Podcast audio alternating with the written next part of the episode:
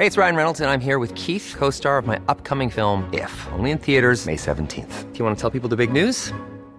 All right, I'll do it. Sign up now and you'll get unlimited for $15 a month in six months of Paramount Plus Essential Plan on us. Mintmobile.com slash switch. Upfront payment of $45 equivalent to $15 per month. Unlimited over 40 gigabytes per month. Face lower speeds. Videos at 480p. Active Mint customers by 531.24 get six months of Paramount Plus Essential Plan. Auto renews after six months. Offer ends May 31st, 2024. Separate Paramount Plus registration required. Terms and conditions apply if rated PG. Je suis venu vous parler d'Europe. Und es ist ein guter Tag für Europa. Europas rolle i verden bliver stadig vigtigere. We have our freedom in our hands. Du lytter til Altingets Europa-podcast, sponsoreret af 3F.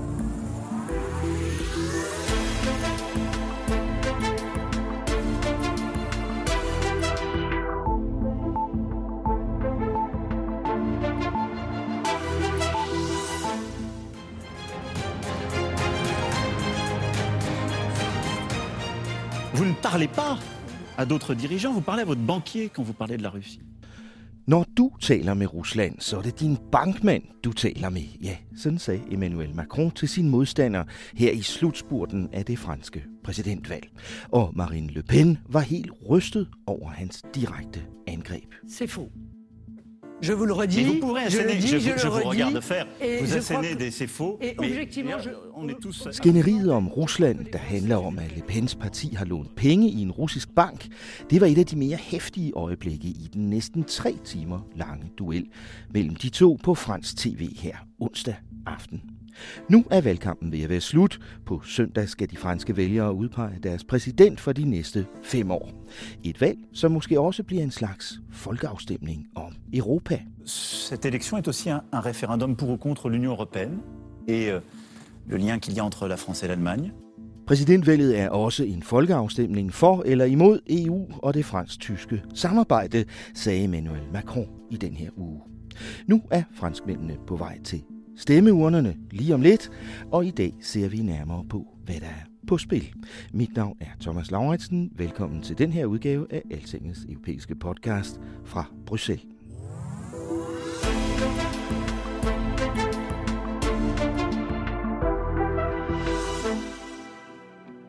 Altingets EU-podcast er sponsoreret af 3F, fordi Danmark fortjener færre journalistik om E EU.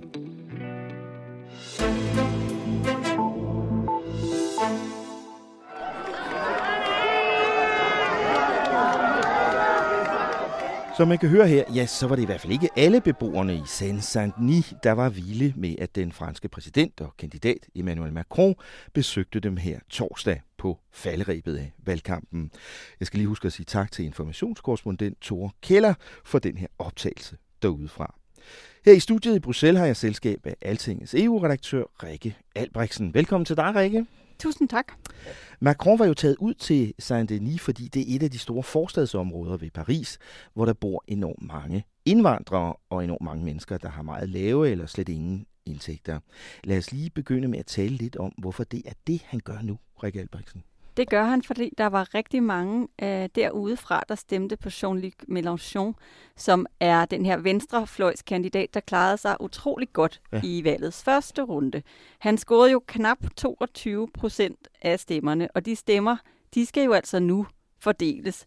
Øh, og der er der øh, jo selvfølgelig stor opmærksomhed fra både Macron og fra Marine Le Pen øh, om at få lokket dem til deres lejr. Mm. Og der er der tidligere målinger, som viste, at faktisk rigtig mange af dem godt kunne finde på at stemme på Marine Le Pen. Det virker sådan lidt mærkeligt, når man tænker på, det her er altså et, øh, et hardcore venstrefløjs øh, parti, som så vil øh, Mm. sende vælgere over mod den yderste højrefløj. Men der er altså noget ved den politiske skala øh, nu om dage, som gør, at der er nogle, øh, nogle øh, interessesfærer der, som er, som er fælles. For eksempel modstand mod Mm. øh, NATO, og faktisk også en del modstand mod EU. Ikke?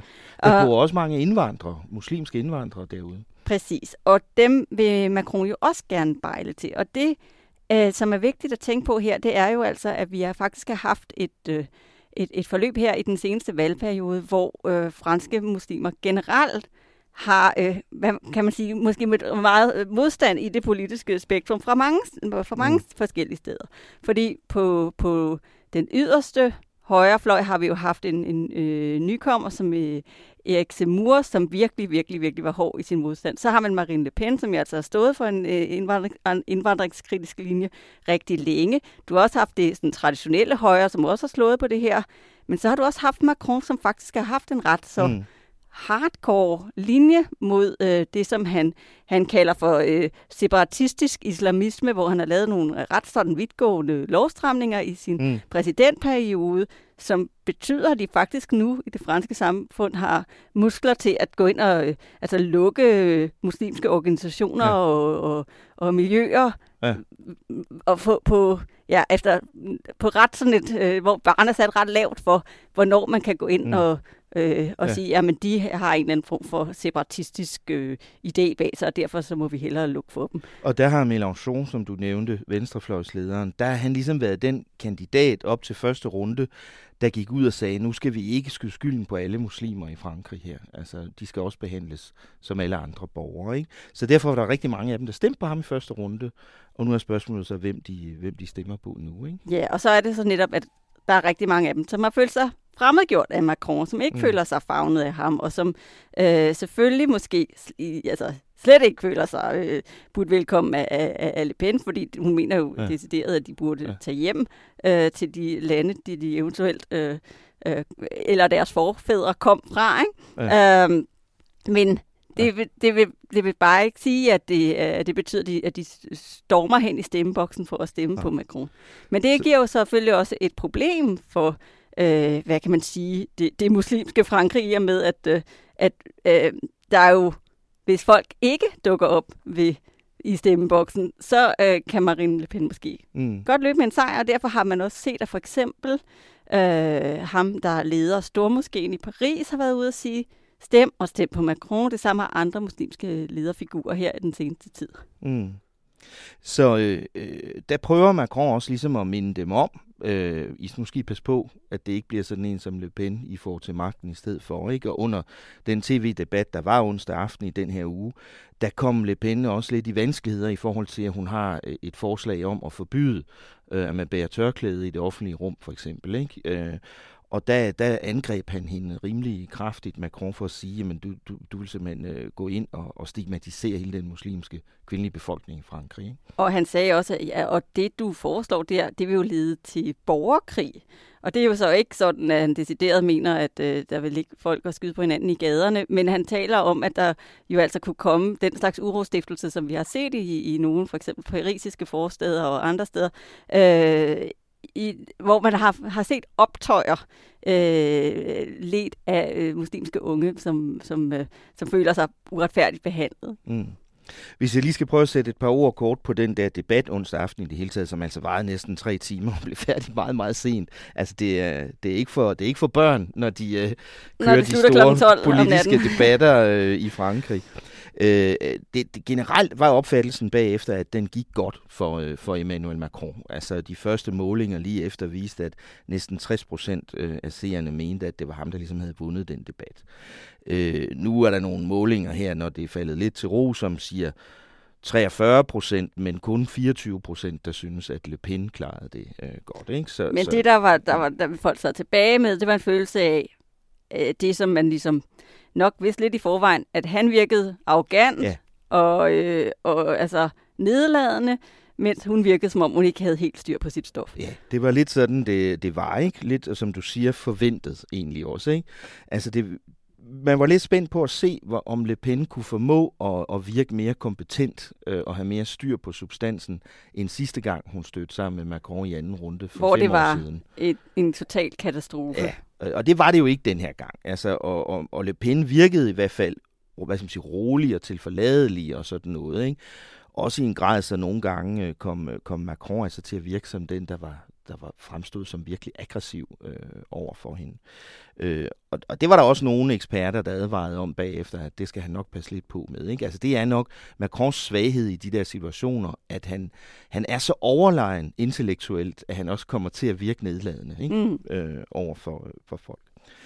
Øh, men altså, som sagt, så var, er fornemmelsen, at det var ham, der kom bedst ud af, af, af den debat. Og, øh, og faktisk er der en ny meningsmåling ude hos det meningsmålingsinstitut, der hedder Ipsos øh, nu, som, øh, som viser, at han øh, har forøget sit forspring. Altså, hvor det lå på øh, før debatten i onsdags lå på øh, forventet 54 procent af stemmerne til ham i anden runde, og 46 til Le Pen, så hedder det nu 57,5 øh, procent til ham og kun 42,5 til Le Pen. Så han har altså forøget, forøget sit, sit forspring en hel del. Øh, men øh, kan han føle sig på sikker grund så, Rikke? han gør i hvert fald meget ud af at sige, at det kan man ikke, at, at, at alle ligesom skal, skal melde sig øh, i stemmeboksene på søndag, fordi ja. at der er behov for alle stemmer. Øh, fordi et hver øh, der ikke dukker op af en halv stemme på Le Pen. Øh, så, øh, så det vil sige, at han øh, vil meget gerne øh, appellere til dem, der måske er sådan lidt, åh, nå, den er nok hjemme, og så måske heller ikke har mega meget fidus til ham, men som virkelig vil have, hvis Marine Le Pen kom til at lede deres land, og sige til dem, kom nu, kom mm. nu ud, og så stem på mig. Som sagt, så gik Emmanuel Macron altså virkelig hårdt til angreb på Marine Le Pen under den her tv-debat forleden dag. Og et af de hårdeste angreb handlede om Rusland og om Le Pens forhold til den russiske præsident Vladimir Putin. Pour notre pays, c'est une mauvaise nouvelle, parce que vous dépendez du pouvoir russe, et que vous dépendez de M. Poutine. Det her er dårligt for Frankrig, for du er afhængig af de russiske magthavere, og du er afhængig af herr Putin. Sådan sagde Macron til Marine Le Pen. Sagen handler om, at hendes parti Rassemblement National, det tidligere Front National, tilbage i 2015 lånte et større millionbeløb i en russisk bank, og at de penge ikke er betalt tilbage endnu. Det bruger Emmanuel Macron til at beskylde Le Pen for at være i lommen på Putin, og at hun derfor var hurtig til at anerkende Putins ulovlige annektering af den ukrainske Krimhalø dengang.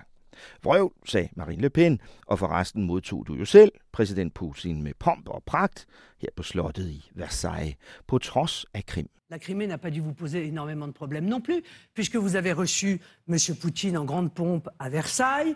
Euh, vous avez reçu en 2017, banquier, Madame Le Pen. Non, en 2017. Jo, men jeg modtog Putin som en udenlandsk statsleder, ikke som min bankmand, fru Le Pen, lød svaret lynhurtigt fra Macron. Og den her ordveksling var ret typisk for en tv-duel, hvor han virkelig skød med skarpt på sin modstander. Hvorfor tror du, at han tager så hårdt fat i spørgsmålet om Rusland nu, Rikke Albrechtsen? Det skyldes jo hendes tvivlsomme track record på det her område. Altså hun er jo al- altså hende, som bliver nødt til at, uh, at uh, sende en million uh, valgpamfletter i skraldespanden, fordi der er et stort billede af hende, der, uh, der trykker hot med Putin uh, i uh, det valgmateriale. Fordi det har hun været meget stolt over tidligere, at hun var på rigtig god fod med, med sådan en leder som ham, og hun var, hun, der er også et, uh, et famøst tv-klip, hvor hun, hvor hun, er, altså, hvor hun snakker om, at, at Putins linje og Trumps linje også er hendes linje, og ja. øh, der, der er et kærlighedsforhold der i hendes fortid, som, øh, som Macron nok ikke rigtig synes, at at vi har dvælet nok ved, mm. fordi på en eller anden måde lykkedes det hende, på trods af bagtæppet med krigen i Ukraine, at øh, få positioneret sig sådan i første runde, at hun fik taget afstand til øh, den russiske an, øh, angrebskrig og, mm. og fik øh, sådan placeret sig, så hun ikke, ikke virkede, ja. som om hun var i lommen på Putin. Hvorimod hendes øh, modstander på det yderste øh, højre, Erik Seymour, var meget mere tøvende mm. i, i, i den der sag, og kom til at være den, der ligesom tog skraldet for ja. højrefløjen ja. og for det tilknytning til Men kan det hele taget sige, at Seymour, øh, hans ekstremisme, både i forholdet til, til indvandringspolitikken og også i forhold til Rusland og sådan noget, at den kom til at skærme lidt for hende ja, det i tog første runde. Af, ja, af det, og, ja. og, og, og så slap hun ligesom øh, afsted med at bare tage afstand til, til, til det, som han mm. sagde, øh, men så blev så ikke på samme måde holdt op øh, imod, hvad det var, hun egentlig selv har gået og lavet mm. øh, de seneste mange år. Ikke? Ja. Men det er slut med øh, at gemme sig øh, nu for hende, også i den her sag. Øh, jeg tænker, det handler vel også om, at Macron tænker, jamen under alle omstændigheder er krigen i Ukraine så meget i alles bevidsthed nu, ikke? at det er et spørgsmål, øh, man kan gøre folk virkelig interesseret i, også i den her valgkamp. Vi så, at vores egen statsminister var på besøg i Kiev her i den her uge også, ikke? Ja, Øh, absolut, men- og det, og det er jo selvfølgelig øh, enormt øh, sådan eksistentielt for Frankrig at vide, dem, hvem den person, de sætter til at lede landet, øh, faktisk Mm. mener om, hvad for et forhold vi skal have til, til Rusland i disse dage. Ikke? Ja. Altså, Og, det, og det han jo gør her, Macron, det er jo, at han ikke alene sår tvivl om hendes kompetence, eller han prøver på det i hvert fald, men også hendes patriotisme. Og det er jo Marine Le Pens levebrød. ja. Altså, hun er jo nationalist, ikke? Hun er jo den, der altid er først til at gå ud og sige, jeg forsvarer Frankrig, ikke? Og det Macron prøver at gøre her, det er at sige, men det gør du jo så ikke, Mm. hvis du er i lommen på, øh, på Putin. Ja, men det er interessant, fordi hun har ikke været ude sådan decideret at tage afstand øh, fra ham, altså fra Putin sådan personligt, i hvert fald ikke på et plan, hvor at hun på nogen måde anerkender, at han er en trussel mod fransk sikkerhed. Det Nej. afviser hun bestemt. Hun er sådan, jamen Frankrig er jo ikke ja. altså, i skudlinjen på nogen måde, og, øh, og faktisk så altså, taler hun jo mere om, at, at, at EU hæmmer øh, Frankrigs mulighed for at føre deres egen udenrigspolitik Mm. mm. på det her område, og, øh, og det ville være meget bedre, hvis de selv sådan kunne tegne sig øh, i Mm. det her. Og så taler hun jo også om, om det her med, jamen der er også en dag i morgen, der er Ja. også et tidspunkt efter krigen, hvor vi bliver nødt til at have et forhold til, til russerne. Ikke? Jo, og hun, altså i virkeligheden accepterer hun slet ikke den her analyse, som ellers er fremherskende øh, nu øh, i, her i, i Europa, at, at den her krig i Ukraine er, er en meget, meget større sikkerhedspolitisk konflikt, ikke? Ja, Mellem og, Rusland og og at, Vesten. At, at, altså, at øh, skælden er faldet fra vores øjne, og nu må vi endelig indse, Ja. at, at Rusland øh, kan man ikke bare behandle som en hvilken som helst samarbejdspartner, øh, mm. som vi ellers har i verden. Ja. Og der er hun bare slet ikke, det køber hun ikke. Nej, hun ser det sådan, du siger, det er frygteligt med den der krig i Ukraine, og uha, de stakkels mennesker, og nu må det også øh, blive overstået. Øh, men der er også en tid efter, og der skal vi også kunne arbejde sammen med russerne. Ikke? Selvom det meste af den debat på tv jo handlede om indrigspolitik og økonomi, om købekraft og pensionsalder og energipriser og alt sådan noget, så bliver der også plads til nogle meget tydelige sammenstød om europapolitikken. Je souhaite rester dans l'Union européenne. Je souhaite profondément la faire modifier pour effectivement faire émerger une alliance européenne des nations. Jeg vil gerne blive i den europæiske union, sådan siger Marine Le Pen nu til dags om EU. Men hun vil lave helt om på samarbejdet. I stedet for en europæisk union, så skal det være en europæisk alliance af nationer, siger hun. Hvad er det så for noget, Rikke? Ja, øh, det er der jo ikke rigtig nogen, der ved, øh, og det er lidt et problem, ikke? Øh, Ikke men- engang dig. Ikke engang mig. Men øh, det er i hvert fald sådan, at hun mener, at øh, det skal være op til landene selv, om de vil efterleve EU-regler øh, og sådan noget. Og det betyder jo, at man er inde og pille ved en masse af, af de helt grundlæggende øh, altså fundamenter i det her samarbejde, netop at vi lever op til de samme, øh, de, altså de samme regler. Ikke? Mm. Men der er sådan en hel liste af ting, som hun har talt om, at hun gerne vil. Hun vil drastisk reducere, hvor mange penge Frankrig betaler ind til EU-budgettet.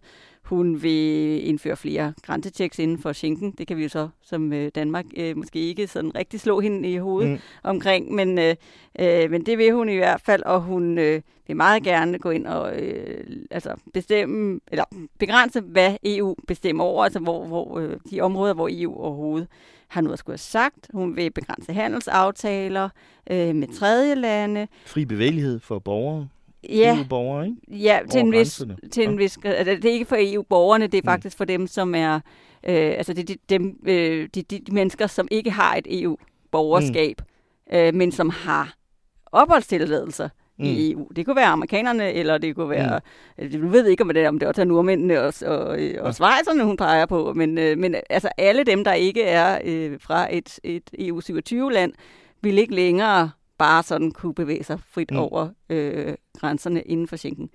Uh, men så er der også hele spørgsmålet om, jamen, om EU-rettens forrang. Ikke? Altså, øh, og det, øh, hvis hun siger, at nej, fransk øh, lov skal gå forud for EU-lov, så er det bare et kæmpe problem i forhold til hele det indre marked, fordi Mm. at, at hele sådan grundlaget for, at vi har et indre marked, det er altså også, at vi har øh, fælles regler, der afgøres ved domstole efter de samme regelbøger. Mm. Ikke? Så, øh, så det, Mm. den, øh, altså, der er bare ikke så meget af det her forpligtende lovsamarbejde tilbage, Nej. når man har pillet alle de her ting ud. Ikke? Og så er spørgsmålet netop, om det ikke er det samme som at droppe EU, ikke? Jo, Selvom man eller- ikke siger det. Ja, og så er det måske bare sådan en langsom afvikling. Men Ja. ja. alt det her, det er måske nok lidt på den lidt længere bane. Det kommer også an på, hvad, altså, der skal man jo også se på, hvis hun, hvis hun hvad, hvad, hvad, hvad får hun så for et parlament bag sig? Det bliver først afgjort den, den 11. juni. Mm. Øh, for der er mange af de her ting, som selvom præsidenten i Frankrig kan rigtig, rigtig mange ting, øh, og har rigtig, rigtig meget magt, så er der stadig altså, Mm. en lov, Ja. øh, altså en, øh, Ja. øh, en, øh, nogle, nogle politikere, Ja. der, der er folkevalgte, som, det er rigtigt. som Men noget af det, lovmængere. præsidenten kan, det er jo føre udenrigspolitik og Ja, og sikkerhedspolitik. der har vi jo så øh, nogle, nogle spørgsmål om, jamen, vil hun gå ind og for eksempel veto nye sanktioner mod, øh, mod Rusland? Mm. Eller vil hun modsætte sig mere militær støtte til Ukraine? Og det er jo sådan nogle ting, som vi snakker om hele tiden lige for tiden, hvor man hele tiden tager nye skridt, og hvor det bliver altså afgørende, hvad en fransk præsident Ja. ja. synes. Ikke? Ja. Ja. Selvom de har jo, altså hun, hun de kan, en fransk præsident kan ikke bestemme hele udenrigspolitikken, så kan Mm. mm. bestemme meget. Og netop det her spørgsmål om, om det i virkeligheden er, om Le Pens formål i virkeligheden er at få Frankrig ud af, af EU, bare uden at sige det.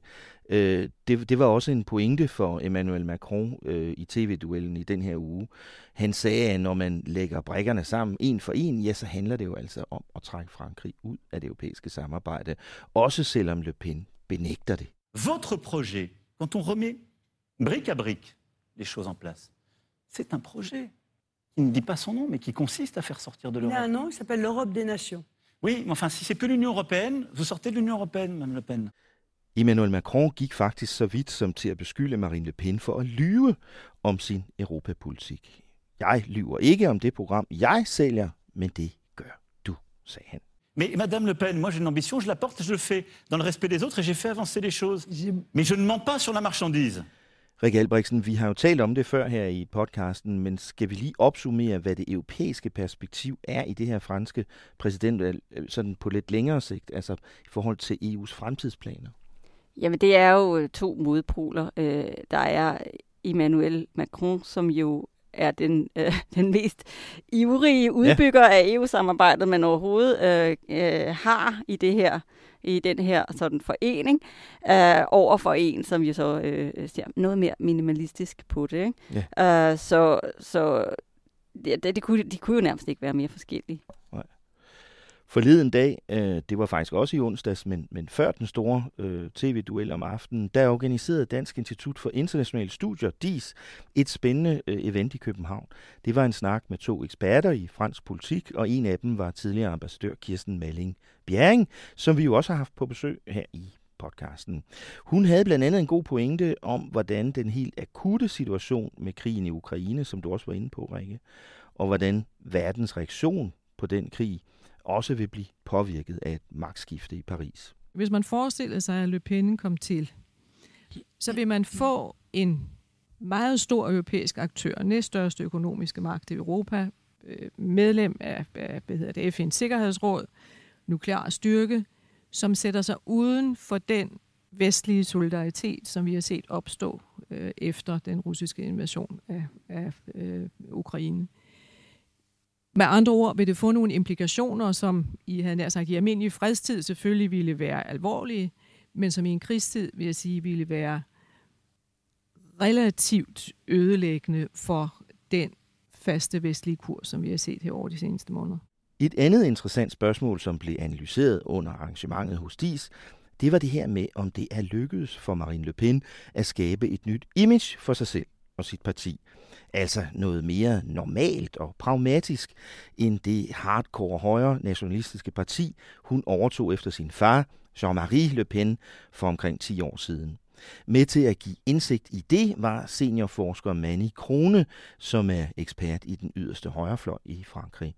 Og hun sagde blandt andet sådan her. Det er jo lykkedes for Marine Le Pen at, at skabe det her image, at hun er den her lidt almoderlige i skikkelse, som vil tage sig af franskmændene, og hun har postet på de sociale medier over de seneste år, hvordan hun trykker hånd med almindelige mennesker og katte. Mange billeder, hvor hun er sammen med katte.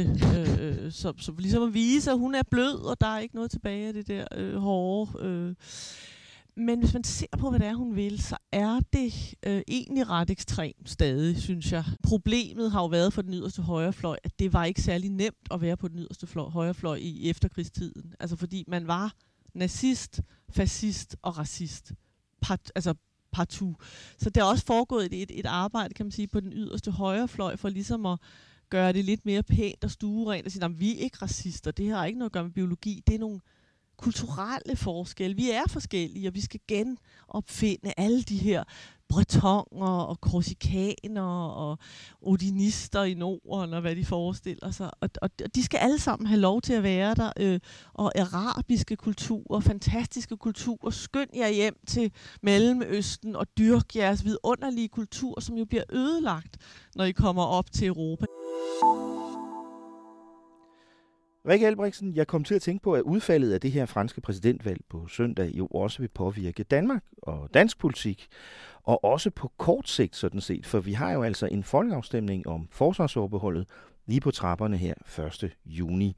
Og i forhold til den debat er det jo ikke helt ligegyldigt, hvem der er præsident i Frankrig. Det er det ikke, nej. Og det, der er ikke nogen tvivl om, at øh, den danske regering og det meste af det danske politiske establishment håber på, at det bliver Macron, der vinder. Mm. Øh, men når det er sagt, så kan det godt være, at hvis en Le Pen går hen og vinder, øh, at man så kunne forestille sig, at lidt som man så med Brexit-afstemningen i 2016 og med valget af Trump i USA, at den der utryghed, mm. en person som Marine Le Pen vil skabe på den post, ville kunne få danskerne til at søge længere ind i EU-samarbejdet. Det er en lille smule, jeg vil, jeg vil sige, jeg, jeg vil ikke lægge 100% hoved på bloggen omkring det, fordi at, at, altså, hun er jo trods alt medlem af den her mm. EU-klub. Det vil sige, hun gør også EU-klubben mere usikker. Mm. Øh, også fordi, at øh, Frankrig er et ledende, drivende kæmpe ja. medlem af EU-klubben. Altså, det kunne også have den omvendte effekt. Ja, men, se, der er stadigvæk, ja. men jeg, jeg er stadigvæk sådan lidt, at, øh, at det kunne godt være, at så var det måske meget godt, at man stod sammen med nogle med nogle andre mm. i en klub og var med øh, i noget fælles, når verden bliver mere usikker. Ja. Um, og omvendt med Macron, så selvom han er ligesom er førstevalget hos øh, langt de fleste det, på det politiske spektrum, hvis de skal vælge mellem de to, så er hans tendenser til store, store slåede EU-planer og at snakke om EU-hære og, øh, øh, og virkelig give den gas retorisk mm. på det her område, og det er virkelig et område, som står ham meget nært, mm. at det kan jo godt skræmme folk fra vid og sans. Ja. Og fordi... hvis han nu bliver genvalgt og føler sig styrket, ikke, mm-hmm. så skal vi lige huske, at vi står altså stadigvæk midt i et fransk EU-formandskab. Det har vi næsten glemt. Ikke? Uh, så han har en kæmpe platform. Så, kan han, så, så, så er det nu, ikke, at jeg skal tale om armé europæen og uh, alt muligt. Ikke? Jo. Absolut. Mm. Og det er jo et, øh, altså et, øh, spørgsmål, som har fyldt rigtig meget for hans øh, formandskab, og det er da klart, at øh, med, med den, det bagtæppe, der er med Ukraine lige nu, så er det ikke en tromme, han holder op med at slå på. Mm. Og hvis han får, får bevæget sig op på de, på de helt store navler, så kommer der i hvert fald til at være masser af dejlige citater at høste i, ja. for dem, der gerne vil øh, give indtrykket af, at nu kan det godt stikke helt af for mm. det der forsvarssamarbejde. Ja. Også selvom, at, at det uh, Emmanuel Macron mener, når han ser Europa her, det er jo ikke det, som uh, Dansk Folkeparti og andre uh, skeptikere derhjemme mener, når de taler om en Europa her. Altså, Macron er jo ikke interesseret i en stående europæisk her under kommando uh, fra Bruxelles. Som erstatter det franske Selvfølgelig forsvar. ikke. Men, men øh, det kan bare blive svært for, for dem, der gerne vil have et ja til folkeafstemningen, at skulle forklare det hele tiden. Ikke? Øh, så det er et interessant dilemma, at øh, man kan sige, både regeringen og alle de EU-positive partier i Danmark nok helst ser Macron vinde det her valg, men hvis det lykkes for ham at vinde det, som det ser ud til nu, så kan han godt øh, gå hen og blive lidt en torn i siden på dem i, øh, i, øh, i valgkampen op til, til den danske folkeafstemning den 1. juni. Tak til dig, Rikke. Øh, vi sigter nu på at få gjort det her franske præsidentvalg færdigt med manér. Faktisk så flytter vi øh, redaktionen øh, nogle dage til Paris, så vi kan dække anden valgrunde på nærmeste hold. Det bliver sjovt, tror du ikke? Jo, det håber jeg da i hvert fald. Jeg glæder mig. Vi ses i lyntoget til Paris lørdag morgen, Rikke. Det gør vi. Tak fordi du lyttede med på Altingets Europa-podcast i den her uge. Mit navn er Thomas Lauritsen, og jeg havde EU-redaktør Rikke Albrechtsen med i studiet. Som jeg sagde, så rykker vi til den franske hovedstad i de kommende dage. Det skal der nok komme både en podcast mere og en masse artikler ud af på altinget.dk. Både før og efter valgresultatet søndag aften. Tak for i dag. Lyt med igen næste uge, lige her, hvor Altinget taler om Europa.